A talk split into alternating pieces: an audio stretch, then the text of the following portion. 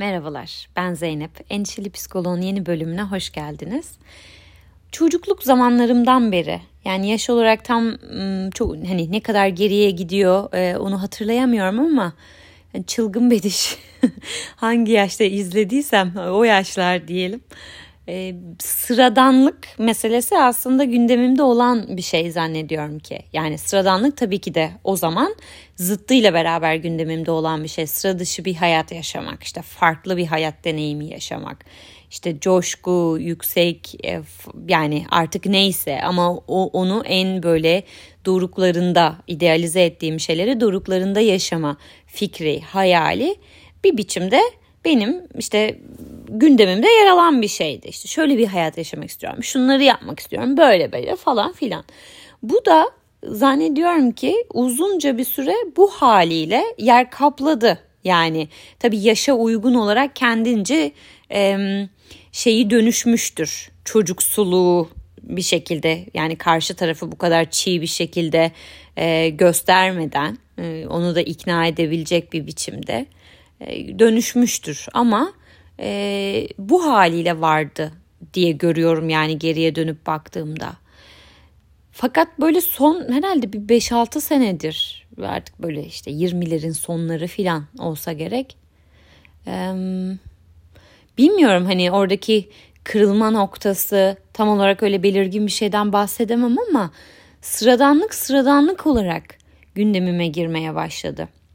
Bu bence birazcık hayatın içerisinde aslında deneyim kazanmakla da alakalı bir şey.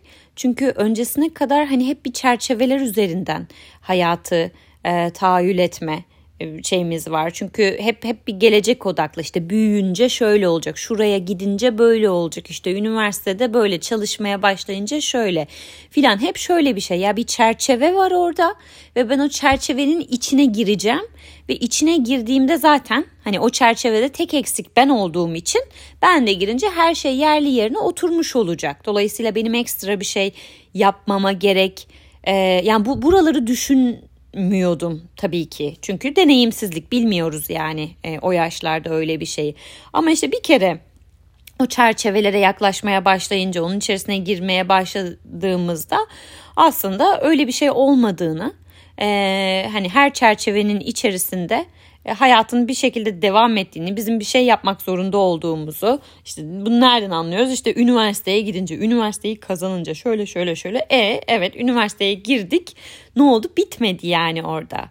E, ve bitmedi bitmediği gibi o zihnimizdeki o çerçevenin içine girip yerleşme, orada rahatlama, orada bir şey bulma hali de hiçbir zaman yaşanmadı.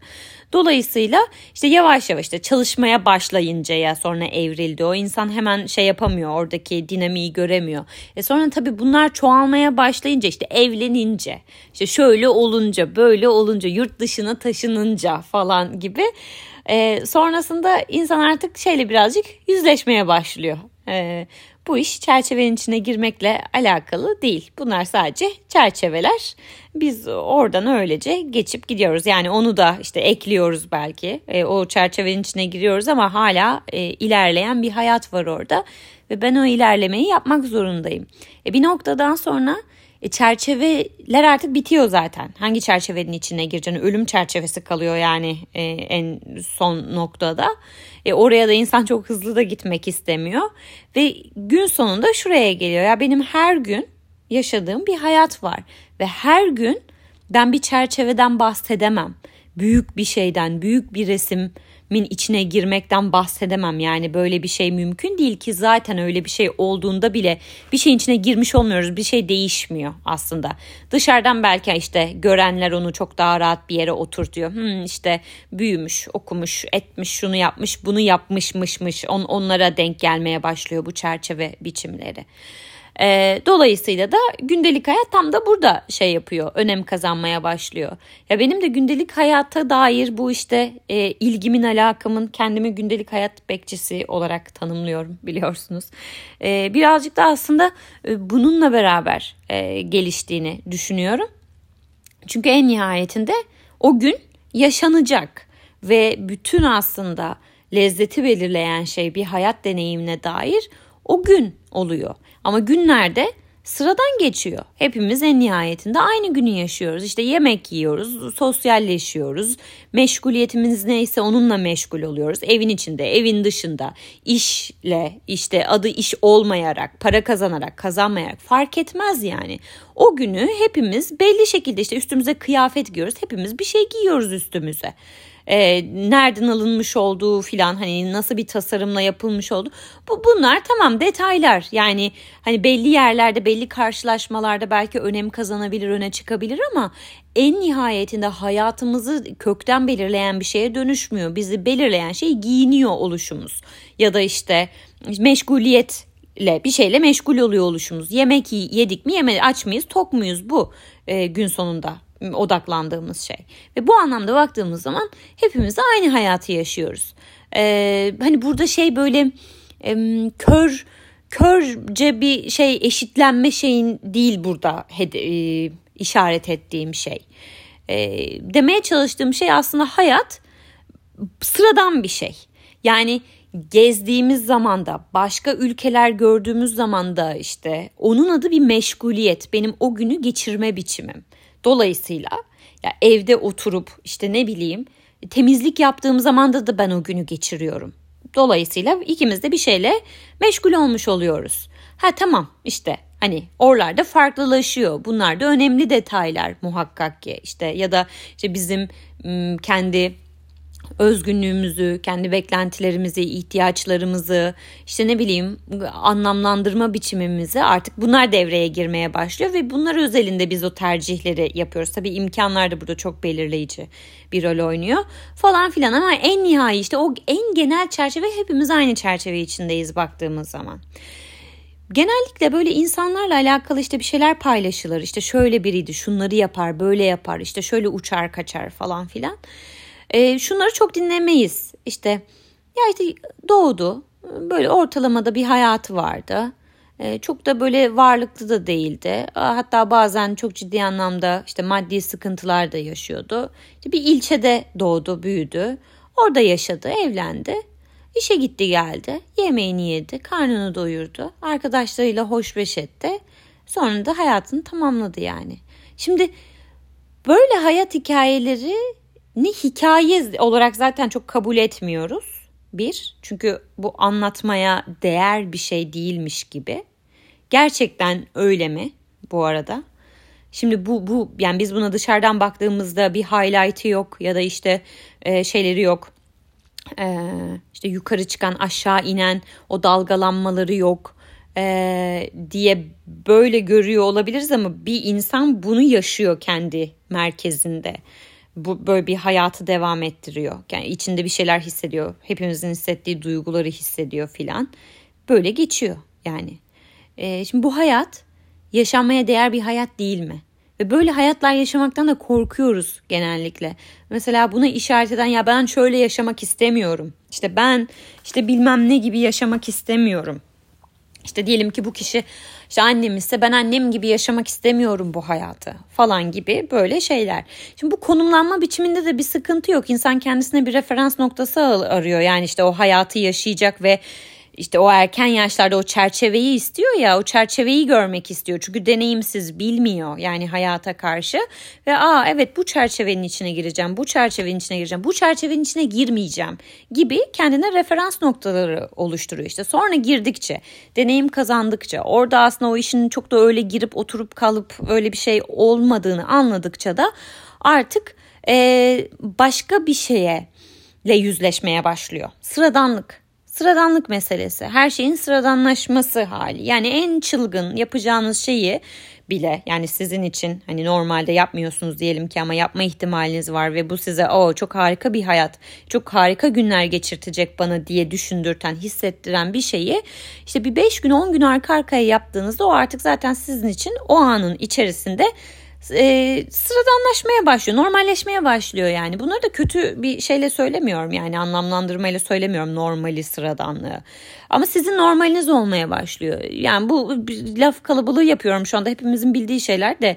E, dolayısıyla her şey bir noktada aslında normal ve sıradan. Yani tamamen sıklığı ve aşinalığımız be- belirliyor yani onun normalliğini ya da sıra dışılığını bu anlamda.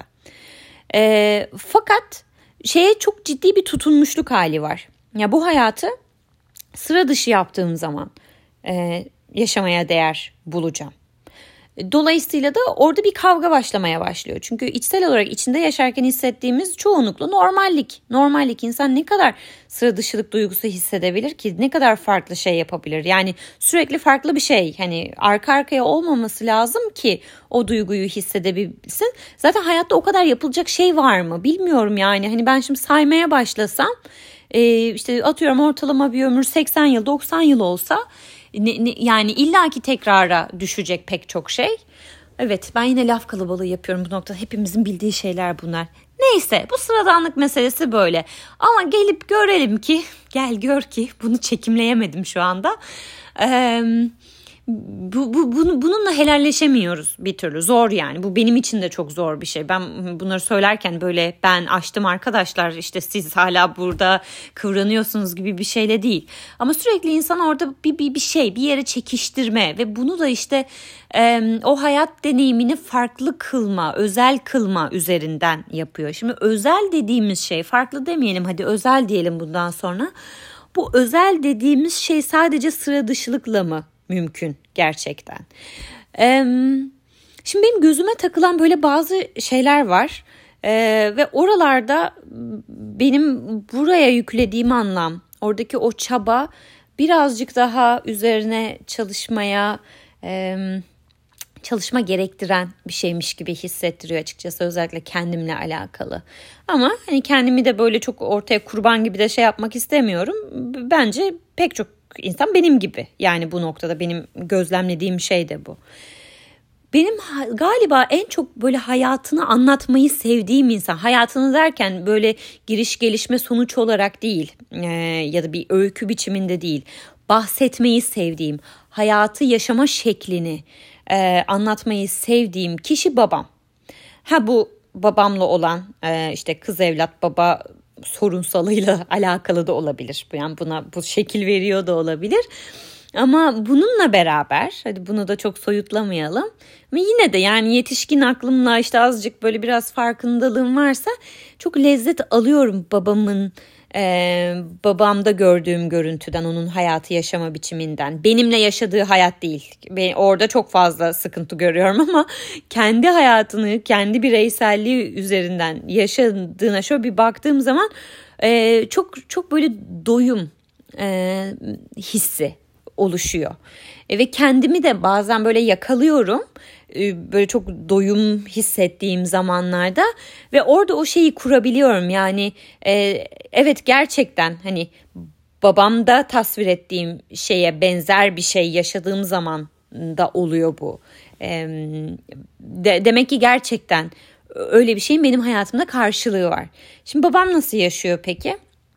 Ka- kahvaltısını yapar sabah kalkar muhakkak yapar böyle hayatta belli şeyleri var yani bu böyle olmalı işte yemekte muhakkak salata olmalı falan. Hani böyle kendi tercihleri, zevkleri bilir yani neyi sevdiğini, neyin tadından hoşlanmadığını, hoşlanmadığı bir şeyi yemez, yapmaz. Yani çok eğer e, bir başkasını incitmeyecek ya da onun çok ihtiyacı olmayan tamamen kendisiyle alakalı bir şeyse e, bir şeye kendi karar verebilir, inisiyatif alabilir. E, yani çok böyle onay işte e, orta yolu bulma gibi şeyleri yoktur. Kaygıları yoktur. Buna içsel olarak yoktur yani. Çok oralarda şey yapmaz, e, gezinmez, zihni onu oraya götürmez anladığım kadarıyla. Sonra çıkar, çalışır, çalışır, çalışır, çalışır ve çalışır yani. Zaman kavramını unutarak çalışır. Çoğu kez çoğu şeyi unutur. Ve bu benim galiba en çok e, iştahımı açan şey insanlarda gördüğüm zaman. Zamanı unutmaları. E, çünkü zamanı unutmak bence benim dünyamda bir şeyle gerçekten e, hemhal olabilmekle alakalı gibi geliyor bana. Yani tamamen kendine vakfedebilmekle ya sen onun içinde siliniyorsun o senin içinde siliniyor falan. Böyle böyle yeni bir oluşum sanki oluyor orada bu zamanın unutulduğu yerlerde. Yani oradan ne çıktı beni hangi başarıya götürdü ya da başarısızlığa götürdü? Bu ayrı bir mesele ama o yaşanılan an içerisinde o zamanın unutulduğu anlar ee, bilmiyorum. Bana beni çok beni çok şey yapıyor. Benim çok deneyimleyebildiğim bir şey değil. Böyle belli alanlar var ama ben zaten daha başında zamanı unutabilme e, şeyini şartlarını ayarlıyorum. Yani zamanı unuttuğum için başıma bir şey gelmiyor genellikle çünkü öncesinde onu ayarlamış oluyorum. Ama benim daha çok burada işte beni e, o iştahlandıran şey hani çok böyle bir şeyler çocuğunu okulda unutuyor mesela. Ya tamam baktığımız zaman çok sorum e, sorumluluk sahibi bir davranış biçimi gibi gözükmüyor ama ben onun içerisinde bir lezzet buluyorum. Yani o kendini işte vakfedebilme halini, gerekirse çocuğunu unutabilmiş olmayı. Mesela benim için çok şey değil bu. E, kolay bir şey değil. E, deneyimlemek istediğim şey. Çocuğumu unutma kısmı değil. E, ama e, gene yani o yüzden zaten bu kadar gözüme güzel çarpıyor. E, şimdi babam da birazcık öyle bir hayatı var. Zaman hep şeydir. Bir, Aa işte saat kaç olmuş ya şuraya koşuşturayım hemen. Böyle bir koşuşturma içinde geçer. Dolayısıyla koşuşturma e, yani hep çok lezzetli bir şey oldu benim için. Yani bana zorluk yaşattığı zamanlarda bile çok lezzetli oldu. Böyle çok şikayet edebildiğim, şikayet etsem bile tatlı bir şikayet o. Hani e, vazgeçmeyeceğim ama e, ediyorum işte konuşuyorum şu anda gibi. Onun be, yani insana besin veren bir şikayet hali ya da işte zorlanma hali diyeyim. E, ve sonrasında akşam eve gelir işte genellikle de koltukta uyuyakalır. E, geldiği zaman bağlamasını alır, alır çalar biraz.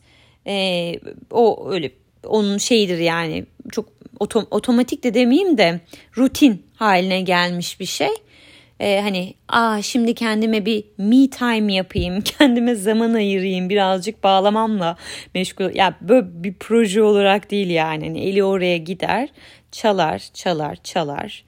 Ee, bir şey kendinde işte o an eksik gördüyse geliştirmek istiyorsa açar YouTube'dan araştırır ya da araştırmaz. Sonra uyuyakalır. Sonra kalkar. işte çayını içer. Sonra tekrar uyuyakalır. Sonra uyur. Yani işte böyle bir hayat. Tatile çıktığımızı hiç bilmem. Babam hala çıkmıyor. Ee, hiç yani hiç öyle bir şey yaşanmadı yani ailece biz tatile hiç çıkmadık. Ee, kendisinin de öyle bir ihtiyacı hiç şey yok. Aa işte şöyle bir şeyi farklı bir şey deneyelim. Mesela babamın dünyasında çok olan bir şey değil merakı da yok yani e, öyle bir şeye onu, onu engellemek, zapt etmek ya da imkanı yok o yüzden yapmıyor. Hani öyle bir mücadele yok orada. Yok. Doğal olarak gelişmiyor o oraya doğru yönelim. Dolayısıyla babam genellikle böyle yaşıyor zaten. Ve bu yaşama halinden de çalışma şartları da bu yakın bir zamana kadar e, zor bir çalışma şartı vardı işte. E, soğuk hava, e, işte böyle şey bir atmosfer, ahırlar falan öyle düşünebiliriz. Tezek kokusu, tezeğin içi, dışı, ineğin orası burası falan gibi büyük hayvanlarla.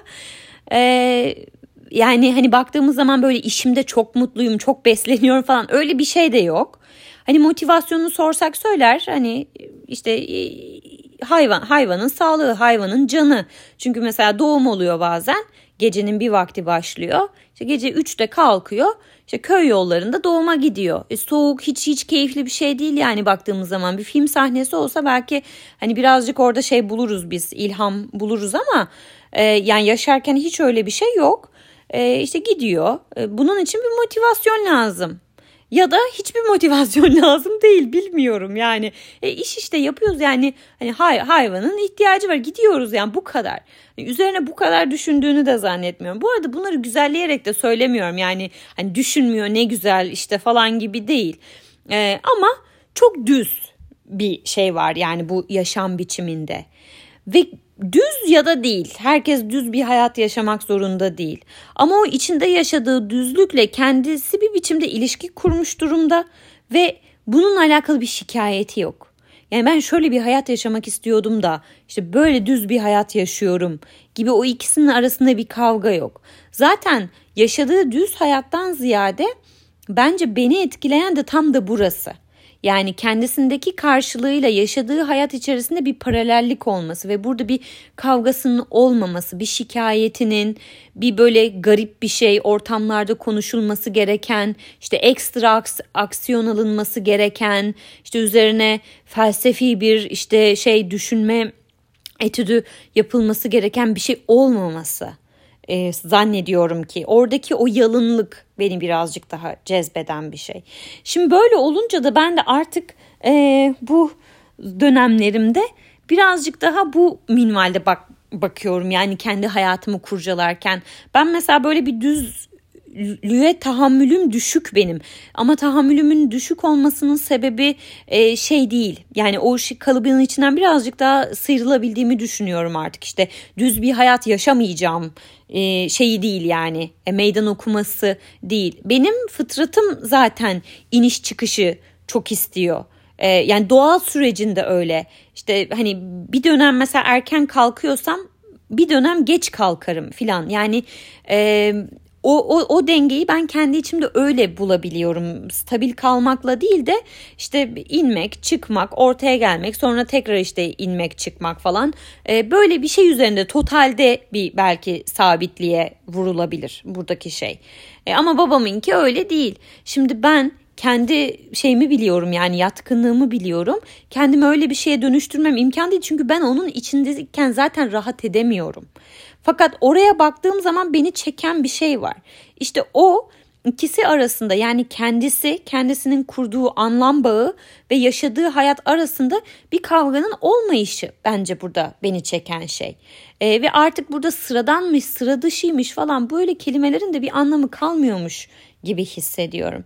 Dolayısıyla ben de kendi hayatıma baktığımda aslında işte o duruşu yani o iniş çıkış birazcık ortada kalma bu hareketliliğe müsaade eden ve kendi içimde de artık onunla helalleşebilmiş olduğum zamanlar o doyum hissini yüksek hissediyorum. Çünkü şu da oluyor bazen öğrenilmiş işte ezberlerle, kalıplarla işte ben bir iniş çıkışa götürüyor beni e, kendi işte doğam neyse yatkınlığım.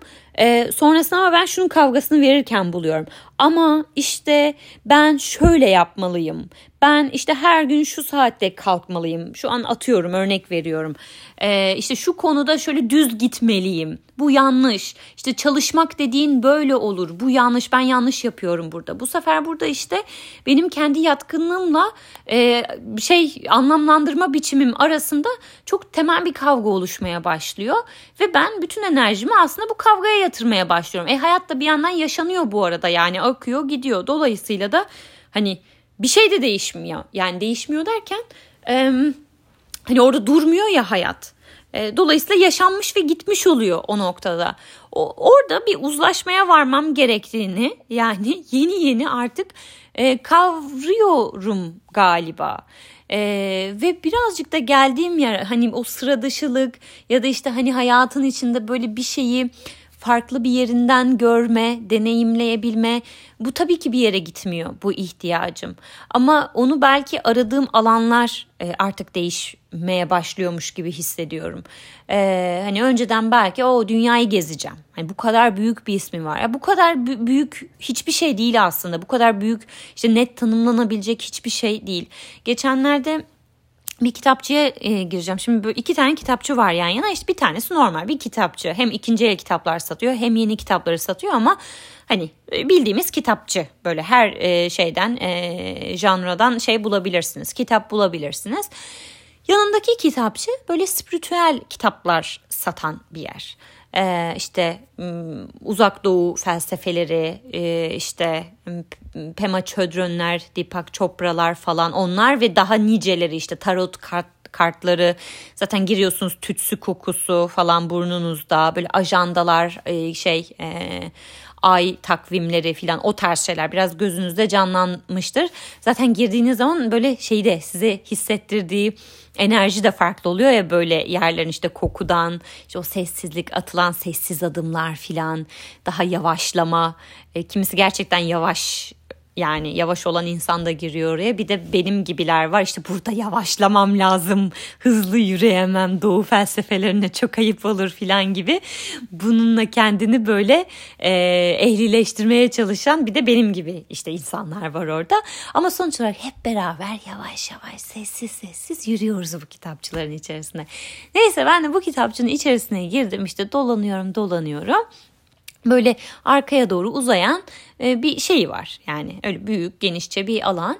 E, arkaya doğru gittikçe bir ses duymaya başladım.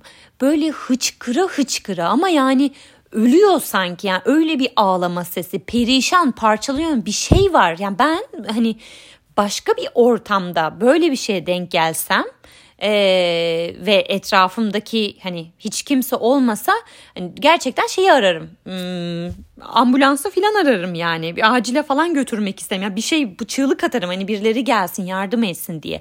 O kadar benim için dehşet verici bir şey var orada. E, ses var, panikletici bir şey. Ama bu sesi duyan sadece ben değilim.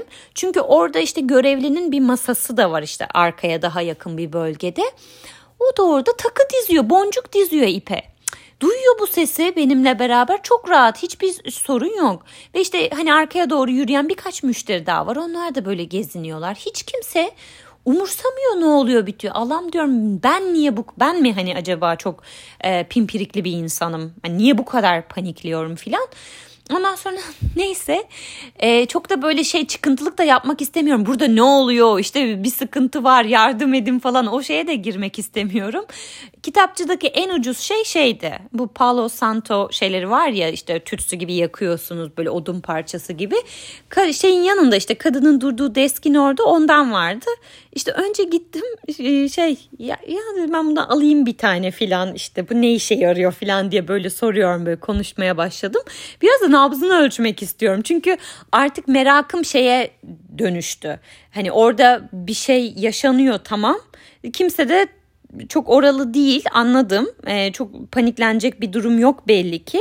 Ama bu insanlar mesela neden paniklemiyor? Yani nasıl bir şey var? O rahatlığın biraz arkasındaki şeyi de merak etmeye başladım. Ondan sonra neyse kadını biraz işte böyle sohbete tuttum. Ya bu Palo Santo ne işe yarıyor? Şöyle böyle yangın çıkarır mıyım ama şöyle mi tutacağım ne tarafı tutacağım falan diye. Saçma sapan sorular bu arada onun için saçma. Benim için gerçekten ihtiyaç soruları yani bilmiyorum.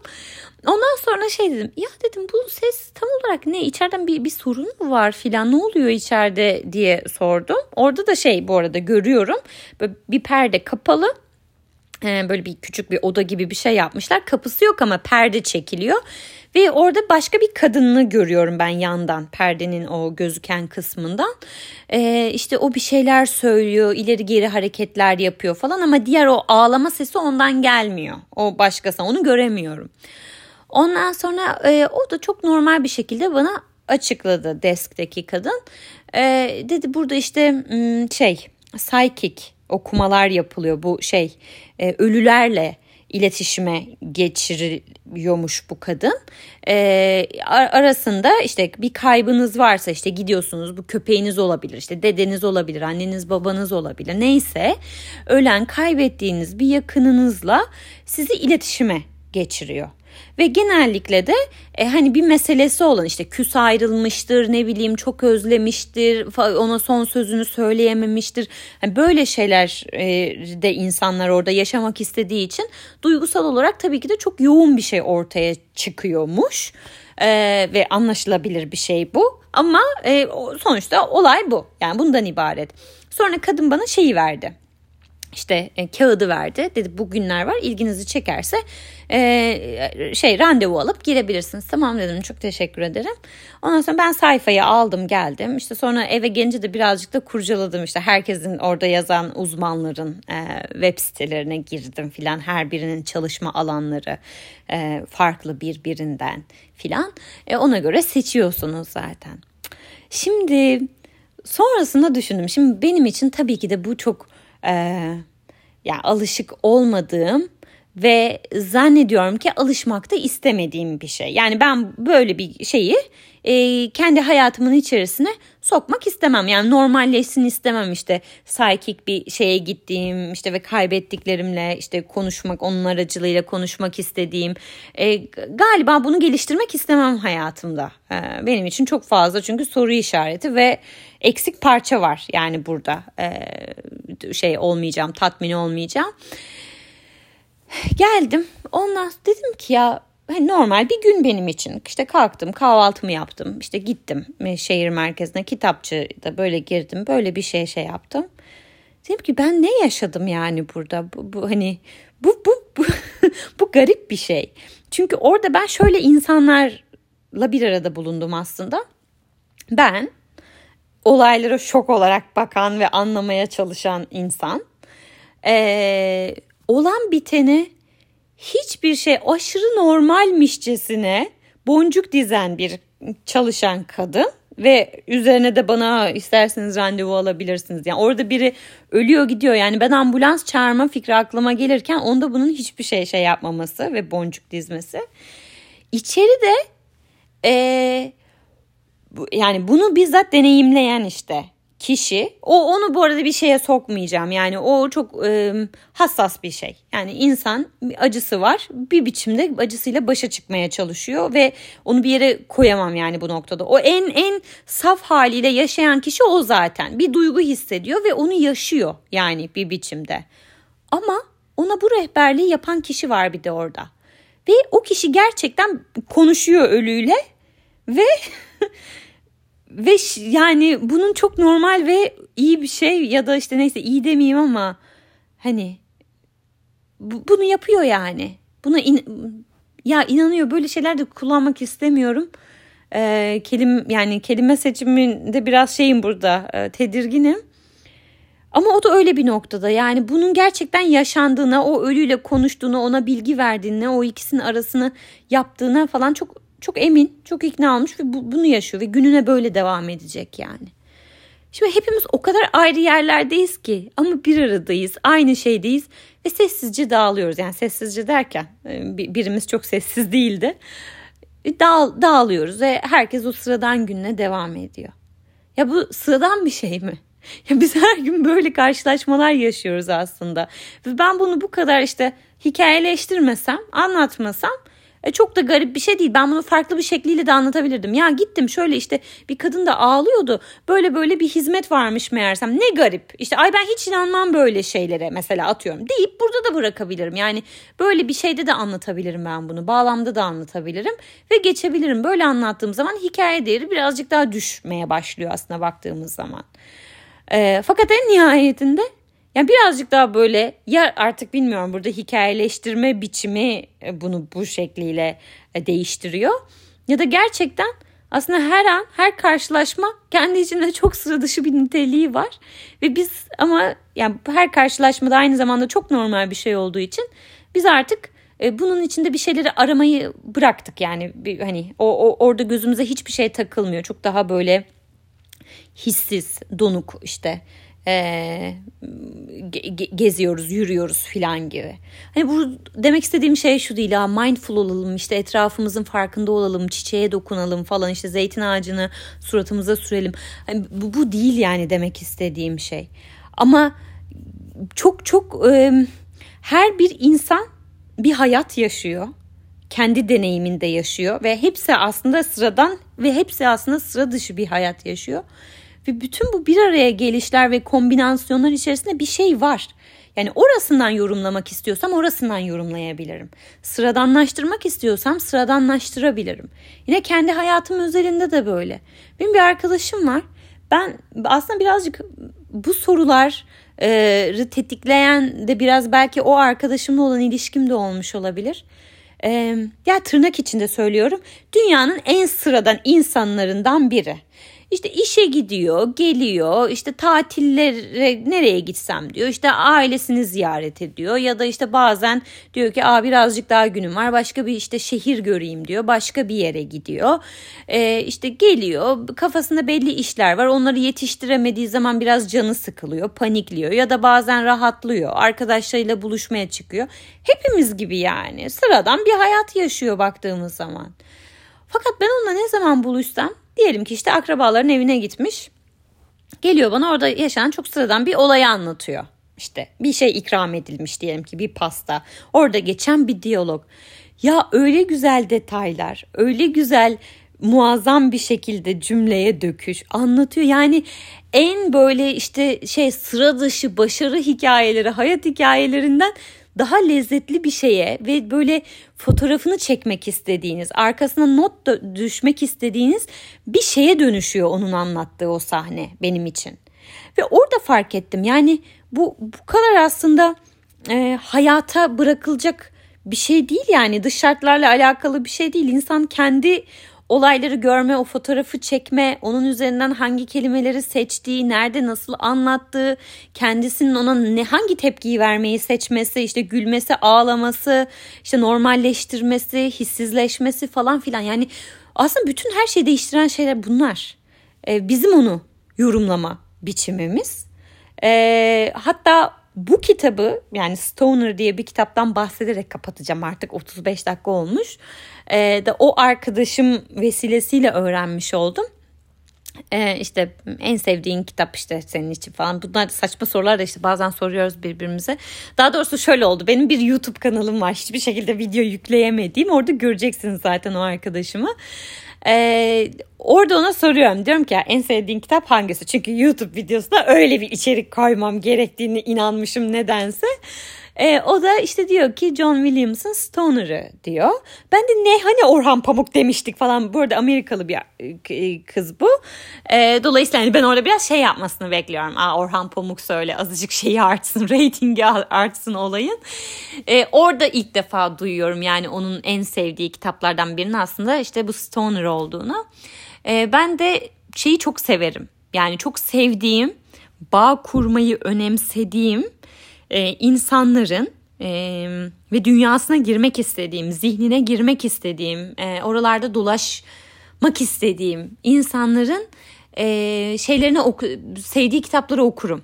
Normalde aslında çok katı bir duruşum var bu noktada. Mesela birinin önerisi ne hiç açık değilimdir. İşte belli alanlar var hayatımda. İşte kitap bunlardan, okumak bunlardan bir tanesi. Ben orada kendimi kendim için söz sahibi hissederim ve genellikle aa ne tavsiye edersin ya diye sormam yani kimseye. Ya da biri tavsiye ettim benim için çok şey değil yani böyle hani hmm filan hani bunu alayım okuyayım o zaman gibi. Yani çok nadir yaşadığım bir şey bu. O yüzden hani böyle egomun da birazcık böyle şey taş kestiği e, alanlardan bir tanesi. E, ama işte böyle çok sevdiğim arkadaşlarım mın dünyasına girmeyi buradan severim. Yani onların sevdiği yazarları e, okuyarak ne bileyim onların sevdiği yönetmenleri mesela normalde film izlemekle çok böyle bir şeyim yoktur. E, özel bir ilgim yoktur. Arkadaşlarım üzerinden e, onu o şeyi yaptığım zaman farklı bir lezzet alırım. İşte e, bilmiyorum neyse konuyu burada çok değiştirmeyeyim. Onu belki okuma rutiniyle alakalı başka bir podcast çekeceğim. Orada şey yaparım. Ee, ama sonuç olarak orada işte benim arkadaşımın söylediği o şeyle beraber ben sonra bu kitabı yakın bir zamanda okudum. Ve gerçekten yani yaşadığım duyguları nasıl anlatayım bilmiyorum ama kitabı okurken e, aynı zamanda bir huzursuzluk hissi ama o huzursuzlukla beraber yavaş yavaş yavaş yavaş böyle bir koltuğa yerleşirsiniz. Bir artık hani evdeki öncesinde şeydir koltuğa oturduğunuzda ya bir bulaşıkları yıkayayım. E, şurası da dağınık geldi gözüme. Buraya bir kalkıp toplasam mı? Of hiç enerjim de yok aslında. Buraya da bir yığılmak istiyorum ama tam da yerleşemiyorum. Bunlar gözüme batıyor çünkü yapılacak işler beni bekliyor bir yandan falan. O iki şey vardır ya o iki arada kalmışlık hali. Ne rahatlayabilirsiniz ne yapmak istediklerinizle alakalı harekete geçebilecek gücü bulursunuz falan. Ama bir süre sonra yavaş yavaş aman ya deyip böyle koltuğa yayılmaya başlarsınız ve artık o dağınık köşe işte bulaşıklar sizin için yavaş yavaş yok hükmüne geçer. Öyle bir rahatlama öyle bir yerleşme hali. Stoner'ı okurken tam olarak hissettiğim şey buydu galiba. Çünkü çok sıradan bir hayat ta şahitlik ediyoruz onu okurken. Ve tabii ki de bundan ibaret değil yani bence satır aralarında çok çok Ee, çok zengin bir metindi bilmiyorum yani ben çok şey oldum beslendim. Ve gerçekten arkadaşımın da hani e, aa evet ya bunu o okur ya da işte onun bunu sevmesinde e, hiç şaşırtıcı değil gibi bir şey değil. E, aksine şaşırtıcıydı benim için bazı şeylerde. Ama diğer taraftan en temelde en arka planda nasıl bir ortaklık olduğunu böyle görebiliyor olmak da tabii ki hani kişisel olarak ayrı bir lezzet vermiş oldu bana. Ee, bu sıradanlığa şahitlik etme meselesi sıradanlığa ve daha doğrusu sıradanlıkla işte helalleşebilmiş olan insanları izleyebilmek e, inanılmaz derecede beni koltuğa tüm bulaşıklara rağmen yerleştiren bir şey. Ee, bunu fark ediyorum ve tam da aslında bu yüzden burayla bir meselem olduğunu, işte rahatlamaya, buraları kurcalayarak birazcık daha belki hani oraya gelebileceğime inanıyorum. Ee, bunu da sizinle de paylaşmış olayım. Çok gerekliydi çünkü. Şimdi kapatmadan önce şöyle bir şey paylaşmak istiyorum. Bunun daha çok yeni bir şekilde adını koydum. Çok da heyecanlandım çünkü adını koyduğum zaman. Geçenlerde de soru cevap yaptığım zaman bir soru olarak da geldi. Podcast'te söylemek için orada cevaplamamıştım. Ee, birisi demiş ki bir şeyi sevdiğinizi nereden anlıyorsunuz? Hani bir şeyin yani sevip sevmeme olarak tanımlayabilir miyim bilmiyorum ama bir şeyin hayatımda çok temel bir yeri olduğunu o şeyi yaptıktan sonra yaptım, bitti ve artık eğer bir kapalı mekandaysam ya da her neyse dışarı çıkıyorum arkasından. İşte ne bileyim belki işimi bir yerde bitirdim o yaptığım şeyi ve arabaya yürüyeceğim. Dışarı çıkıyorum. Ve o an işte yürürken, giderken o dışarı çıktığım o an hava hangi havaysa yağmurlu olabilir, soğuk olabilir, sıcak, güneşli olabilir, nemli olabilir fark etmez. O hava sanki en çok sevdiğim havaymış gibi hissettiriyor bana. Aa yağmurlu hava galiba benim en favori havam, en sevdiğim havam ya da aa işte gündüz bu güneşli hal en sevdiğim hava ya hissi yaşatıyor bana. Bu yaptığım şeyin çok büyük bir şey olmasına gerek yok. ben bunu en çok şunda yaşıyorum. Yani dansla alakalı yaşıyorum ama o zaten çok bariz benim için. Hani bu, bundan öncesinde de adını koyabilirdim. Ee, ama bu şey sadece o şeyi yaparken de zevk almıyor olabilirim. Yani bunu dans örneği üzerinden verecek olsam bile ya o provaları yaparken e, sürekli eksikliğe odaklanıyorum. Sürekli işte nasıl yapamadığıma, nasıl bir şey daha iyi olması gerektiğine tekrar tekrar tekrar tekrar bir şeyin üzerine çalışmak dünyanın en keyifli şeyi değil. Ya o kadar sıkıcılığına rağmen ve kendi içindeki o sanki hani e, Hani anlatmaya kalksanız anlatacak hiçbir şey yok yani orada bir hikayesi yok. Tekrar tekrar aynı şey üzerine çalışmak. Ama ben oradan çıktığımda oradaki duygu tamamen bambaşka bir şeye evriliyor ve evrildiği şey benim dünyamı, içinde yaşadığım o anki işte gece ise geceyi, gündüzse gündüzü, e, hava ise o hava şartını en güzel oymuş gibi hissettiriyor. Ee, mesela bazen bu bir market alışverişi oluyor. Şeyleri çok severim böyle işte organik marketler ıvır zıvırlar oluyor ya içerisinde böyle bıdı bıdı. Oraya gidip böyle ürünleri tek tek bakmayı böyle işte nereden gelmiş nerede yetişmiş işte aman ne kadar da pahalıymış falan işte şunun için kullanılırmış. Böyle raflarda bu saatlerce vakit harcamayı gerçekten çok seviyorum. Bu arada bunu bazen yaparken çok keyif alıyorum. Bazen çok külfet oluyor benim için. Ama her defasında mesela o market çıkışı aşırı aşırı derecede yerleşmiş hissediyorum hayatın içerisine. Dolayısıyla böyle bir şeyin bunları kurcalamanın benim hayatımda yeri olduğunu biliyorum. Yani buradan anlıyorum onun benim hayatımda yeri olduğunu ve dolayısıyla sadece bir aman ya bir market alışverişi sağlıklı bir şeyler alıp çıkacağımdan ibaret değil. Ve sadece ondan da ibaret değil zaten. Yani onun arkasında başka bir şey var. Orada o raf incelemenin, o ürünlere bakmak bana başka bir şeyi çağrıştırdığı için aslında ben zaten bir duygu yaşıyorum orada. Yani sadece ürünle alakalı bir şey değil o ama ya sonuç olarak hani ben orada artık o marketin ve orada yaşadığım deneyimin de hakkını teslim etmeye başladığım için onu konumlandırdığım yer değişmeye başlıyor hayatımda. Amma konuştum 45 dakika oldu kapatıyorum burada. Bir sonraki bölümde görüşmek üzere hoşçakalın.